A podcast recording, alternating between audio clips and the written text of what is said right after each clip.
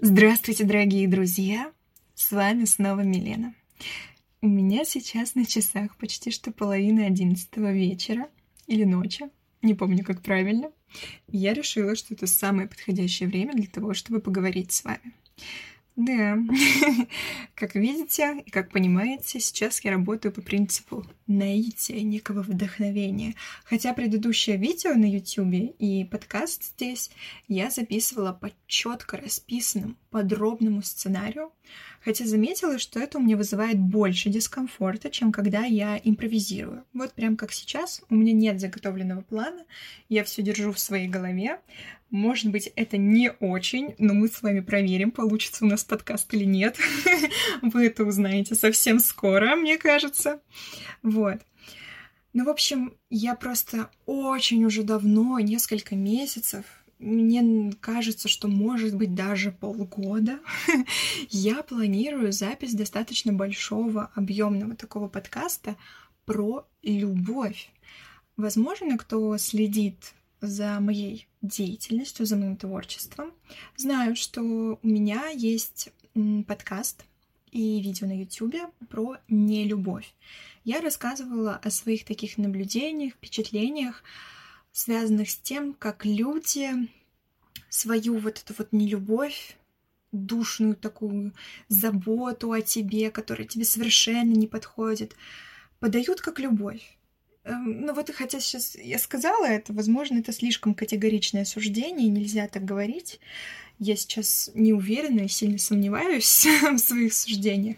Но это, наверное, абсолютно нормально, потому что за то время, пока я готовилась к подкасту, я прочитала много новых книг и материалов.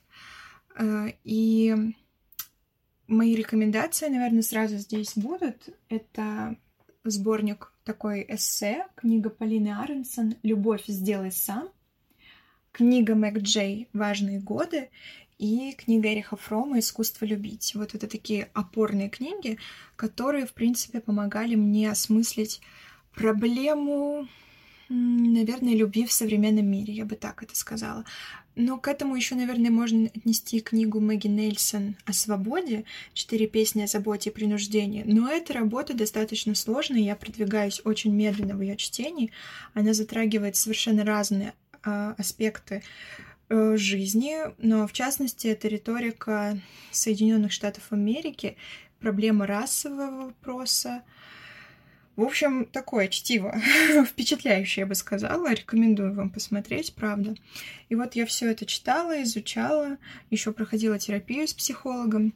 В итоге поняла, что я откладываю в долгий ящик запис... За... запись, простите, а, запись подкаста. И все-таки подумала, что важнее будет сейчас отрывочно записывать какие-то небольшие наработки из терапии или вообще такие мысли очень яркие, которые меня поразили и перевернули мои собственные стереотипы. И вот сегодня мы с вами поговорим про безусловную любовь родителей, про безусловную любовь матери, потому что она в терапии, наверное, вообще в популярной психологии в интернете, в целом, может быть, у людей является неким вот таким недостижимым идеалом.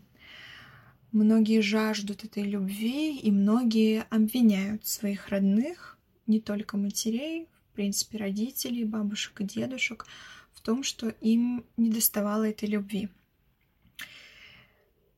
Я отношусь к тем людям, которые, наверное, могли бы сказать, что им не хватало родительского тепла, любви, нежности и заботы.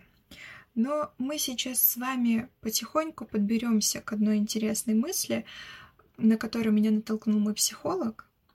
Возможно, она не является такой, знаете, истинной, правдой, но это одно из мнений. Возможно, для вас оно станет некой альтернативой. А иногда такая маленькая альтернатива может помочь вам на вашем пути восстановления. Возможно, я не берусь утверждать. Итак, давайте же перейдем к самой теме. И в качестве примера того, как может проявляться безусловная любовь, мы возьмем с вами цитату, отрывок из книги Эриха Фрома «Искусство любить». Все эти переживания кристаллизуются и объединяются в одном. Меня любят. Меня любят, потому что я ребенок своей матери. Меня любят, потому что я беспомощный. Меня любят, потому что я красивый и восхитительный. Меня любят потому, что я нужен матери. Если выразить это в более обобщенном виде, меня любят за то, что я есть. Или точнее, меня любят, потому что я есть. Этот опыт, как быть любимым матерью, пассивен. Нет ничего, что я должен был бы делать, чтобы меня любили. Любовь матери безусловно. Все, что от меня требуется, это быть, быть ее ребенком. Любовь матери — блаженство, покой, ее не нужно приобретать, ее не нужно заслуживать. Однако у безусловной материнской любви есть и негативная сторона. Ее не нужно заслуживать, но она не может быть приобретена или вызвана и не поддается контролю. Если она есть, это благословение. Если ее нет, кажется, что жизнь лишилась всей своей красоты, и нет ничего, что я мог бы сделать, чтобы ее вернуть. Вот такой немного грустный в конце отрывок, но действительно, вспомните, а, хотя, наверное, это не самые приятные воспоминания могут быть, когда вы чувствовали себя, может быть, брошенным и одиноким. И действительно, как пишет Эрих Фром, это вот лишает тебя всей красоты жизни, жажды жизни, любви к жизни. И кажется, что ты ничего не можешь делать. Чувствуешь себя совершенно беспомощным. Но давайте попробуем немножечко разобраться, действительно ли мы теряем эту безусловную любовь своей матери, своих родителей. Действительно ли это так? Есть такое предположение, и, как я уже говорила, наверное, мой психолог меня натолкнул на эту мысль, что, возможно, вот это ощущение, что меня никто не любит, связанное с сильным отвержением родителей в детстве, оно не совсем объективно. Разберем такую маленькую ситуацию из жизни. У меня такое было, кстати. А, условно, мама говорит своему ребенку, девочке, ты толстая, тебе срочно надо там худеть. Вот посмотри на себя, ты очень-очень некрасиво выглядишь. Что чувствует девочка? Наверное, она очень-очень грустная, может быть, злая. Она думает, что она не нравится своей собственной матери. Если своей собственной матери она не нравится, да кому она вообще в этой жизни понравится. В общем, ее охватывают, наверное, самые-самые неприятные, сложные чувства. И здесь много вариантов события, но, как правило, начинается путь в нарушение пищевого поведения. Это может быть вылиться, там, не знаю, в анорексию, в булимию, в психогенное переедание и так далее. Но Потом, конечно, ты становишься автоматически в будущем, скорее всего, потенциальным клиентом для психолога, психотерапевта или психиатра.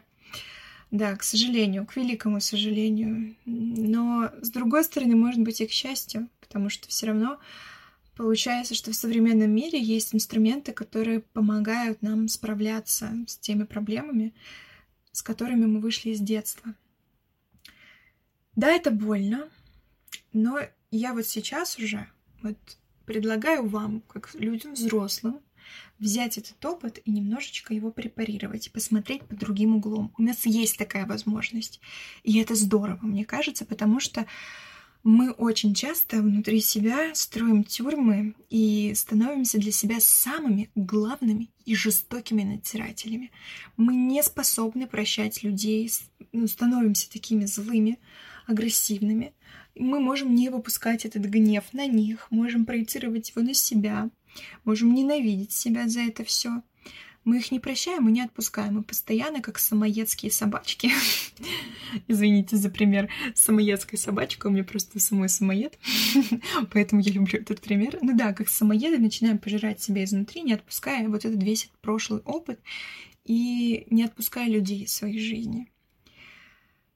Мы можем посмотреть на человека, который нам сделал больно, может быть, на родителей, даже не на родителей, на кого угодно, в принципе, но мы здесь разбираем именно такую, безусловно, материнскую любовь. Но сюда вы можете подставить любого человека, который вам сделал больно. Здесь, наверное, мне хотелось бы сказать сразу, я почему-то не подумала об этом раньше, очень сложный вопрос будет с физическим насилием. Конечно, вот иногда эмоциональное насилие, оно бывает настолько сильным, что человек испытывает прям какую-то физическую боль. Я даже когда читала книгу Маги о свободе, она говорила, что мы часто используем э, слова, когда описываем вот эти вот психическое повреждение нашего ментального здоровья, мы испытываем, мы используем слова, связанные с физическим насилием. И мы действительно пытаемся тем самым показать, насколько больно нам это бывает. Вот. Но я, наверное, не буду браться за те моменты, которые связаны с очень каким-то жестоким обращением с людьми. Это те моменты, где очень-очень-очень-очень сложно просто взять себя в руки. Это большая тяжелая работа. Даже с эмоциональным насилием, правда, это все огромная, тяжелая, тяжелая работа, которую ты производишь, ну, постоянно, может быть, даже до конца своей жизни. Это правда очень тяжело. Мне не хочется погружать вас в какую-то лютую депрессию, но важно осознавать, что действительно это сложно. И то, что я пытаюсь донести, это не попытка сказать, а вот, посмотрите, как все просто, просто возьмите, отпустите, простите, живите дальше в мире розовых бабочек и розовых пони. Ну нет, конечно, это просто альтернативное видение ситуации, которое людям, которые уже проходят терапию, которые знакомы с какими-то э, средствами самопомощи, может просто помочь легче переносить вот этот процесс терапевтический сам по себе. Ну, в общем, давайте перейдем уже к этой мякотке, потому что она, скорее всего, будет занимать меньше времени, чем все мои прелюдии к этому. Ну, в общем, в тот момент, когда мама говорит девочке, что она толстая, она на самом деле девочку не перестает любить. В таком достаточно жестоком проявлении выражается ее безусловная любовь. Любовь никуда не делась. Да, люди, наши родители, наши бабушки и дедушки. Ну, вот мои родители это 45-50 лет, бабушка с дедушкой там 60-70 лет. Просто обратитесь, обратитесь к истории, такая важная Милена вам говорит, но правда, к тому, что им приходилось пере, переживать, к тому, с чем они столкнулись. Понимаю, что вызовы настоящего не менее пугающие, устрашающие, и мы с вами становимся тоже поколением травматиков, которые сталкиваются с военными конфликтами. Но, правда, взгляните на историю своей собственной семьи, проанализируйте то, какие травмы были получены родителями, как, как их воспитывали, о чем их родители думали. Наверное, как и у многих людей того времени, была одна задача — выжить. Мало кто думал о том, как бы сберечь вот это вот психологическое состояние своих маленьких детенышей, как их окутать заботой. Главное — выжить. И вот даже в моей семье такая история. А, с маминой стороны родные — это все люди, которые бежали от геноцида в Армении. Это люди, которые потеряли свой дом, потеряли своих родных, учились настраивать свою жизнь заново, Потом это же поколение столкнулось с развалом Советского Союза, и у нас в городе Сочи появились достаточно печальные перемены, связанные с тем, что закрывались фермы, заводы, то есть все градообразующие предприятия пропали, пропали рабочие места. Люди, которые всю жизнь трудились на земле, в частности, это вот мои родные, моя семья, они ну, перестали цениться. И ценность уже приобрели другие вещи, особенно после Олимпиады, там недвижимость, ресторанный бизнес и так далее. Ну, я думаю, те, кто был в Сочи, прекрасно и без меня знают, что тут может твориться. Ну вот, все эти преобразования очень сильно влияют на людей, и представьте, сколько вообще бед на их голову навалилось, и они еще умудрились при этом выжить и воспитать э, кого-то, да. Это большая ноша, это был тяжелый-тяжелый труд. И да, еще раз повторю, в тот момент, когда они говорят такие, быть может, гадости, их любовь к вам никуда не девается. Их никто не учил тому, как надо разговаривать с детьми. Они могут быть очень жесток, жестокими, сверхдисциплинированными, требовательными, иногда отстраненными, не такими заботливыми, чуткими, контактными. Но вот они такие. Мы не можем их изменить. Единственное, что мы можем, и это может облегчить и наше дальнейшее существование, и, может быть, поможет им чуть-чуть расслабиться и не чувствовать себя, даже не знаю как. Все равно представьте, что в какой-то момент ваш взрослый ребенок вам говорит, Боже, да ты меня неправильно воспитывал, ты все делал не так, я всем недоволен. Это же тоже такой большой пласт боли. Я не говорю о том, что люди не имеют права так говорить. Да, люди могут делать, что хотят, если честно. А, но у нас есть выбор, и мы можем выбирать. Наверное, это самое главное. И мы можем посмотреть на них так, мы можем их понять. Мы не должны их любить. Не всегда мы должны их прощать. Но вот этот вот аспект понимания, мне кажется, в терапии он очень важным, потому что я лично для себя поняла, что никогда не было, в принципе, такого, что меня кто-то не любил. Ну, то есть, да, кому-то я могу не нравиться, это скорее именно в отношениях с близкими людьми. Просто была проблема вот в этой коммуникации — люди, да, мы можем не уметь доносить свою любовь до другого человека.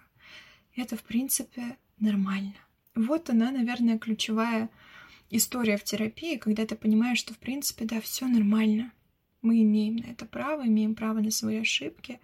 Просто такие моменты понимания, осознания того, что вот этот вот миф безусловной любви, он, ну, правда, если мы обратимся к интернету, мы увидим, что переоценено это все очень, ну, прям вот слишком. В контексте работы Эриха Фрома это немножечко другое, там, правда, такое глубокое исследование. Ну и плюс важно понимать, это 1950 это, боже мой, сколько лет прошло с написания этой книги, когда все успело модернизироваться, появляются новые исследования. Мы не можем исключительно на Фрома опираться, но и не можем его исключать из дискурса, на мой взгляд. В общем, мне очень хотелось с вами поделиться этой мыслью, потому что она меня, с одной стороны, в терапии загнала немножечко в грусть, но грусть связанную именно с собой. Мне стало себе жалко за то, что я долгое-долгое время просто, наверное, отрицала любые проявления всего хорошего в своей жизни и просто обрекала себя на какое-то безумное несчастье, просто разрушала себя от начала и до конца. И вместе с тем у меня вот я не увидела этот цвет надежды. я очень, правда, несмотря на то, что мне всегда хочется с большой теплотой относиться к другим людям, давать им вот этот свет и надежду, мне самой это делать безумно сложно, потому что я на протяжении долгих лет застревала вот в этой деструктивной позиции, когда мне хотелось лично вот своими руками избавить себя от всего положительного, прекрасного, доброго, чувственного и хорошего. И вот правда, в какой-то момент у меня затеплился снова этот огонек. Я прям очень надеюсь, что э, мне это сможет помочь. И, возможно, кому-то из тех, кто меня слушает, тоже. Давайте, вот правда, в конце хочу сказать, просто бережнее относиться друг к другу и не гнаться за идеалами. Правда, вот этот миф безусловной любви, не то чтобы даже миф, он не миф, просто не все гуру, какие-то лидеры мнений, психиатры, психотерапевты в интернете могут дать вам правда, вот такую ценную информацию, как правило, люди занимаются продвижением своей собственной личности и продажей каких-то курсов. Это капиталистическая система, и она достаточно жестока по отношению к нам с вами. Вот. И очень часто все это пытается вам заменить реальную терапию. Поэтому еще один мой посыл — если вы чувствуете, что вам некомфортно, вы там много устаете, у вас много каких-то негативных мыслей, вы не можете справляться со своими эмоциями, не бойтесь обращаться к специалистам. Здесь не будет рекламы какого-то сервиса, не переживайте, но могу вам сказать, что, например, в Москве есть Московская служба психологической помощи населению, куда я обращалась как студентка очного отделения. В год я могла, например, получить 5 бесплатных консультаций у специалиста. Это очень здорово, правда? И там очень хороший сервис. Звучит, наверное, правда, как, как реклама, но я просто именно туда ходила и не могу вам рекомендовать что-то еще. Вы наверняка знаете, что есть много альтернатив, много сервисов, много людей, которые продают свои услуги, но я могу сказать именно об этом. Если не ошибаюсь, еще есть такой сервис в Санкт-Петербурге, но я им не пользовалась, но тоже есть у них психологическая помощь населению. Если вы студент Московского государственного университета, выпускницей которого я являюсь, то в общежитии ДАС МГУ и на факультете журналистики тоже есть специалисты, которые будут готовы вам помочь. И, по-моему, это тоже совершенно бесплатно. Вот. Обращайтесь за помощью, если вы чувствуете, что она вам нужна. И, знаете, даже не только к терапевтам, а просто вот к другим людям. Просто говорить о том, что вы чувствуете, или хотя бы вести дневники. Правда, это иногда очень может помочь вытащить из какой-то сложной эмоциональной ситуации. Ну что, дорогие друзья, на сегодня у меня все. Я очень надеюсь, что вам было интересно сегодня со мной. Я всех обнимаю и благодарю за то, что вы прослушали этот подкаст и были сегодня вместе со мной. Буду вам бесконечно благодарна, если вы поделитесь какой-то обратной связью, своими комментариями в Телеграм-канале, в личных сообщениях в Телеграме, может быть, на мою электронную почту во ВКонтакте. Все ссылки на мои ресурсы вы сможете найти на сайте подкаста или в любых других ресурсах, где вы слушаете этот подкаст. Да, если у вас будет такое желание, можете поделиться с кем-нибудь этим подкастом. Вот. Спасибо вам еще раз. С вами была Милена. До скорых встреч!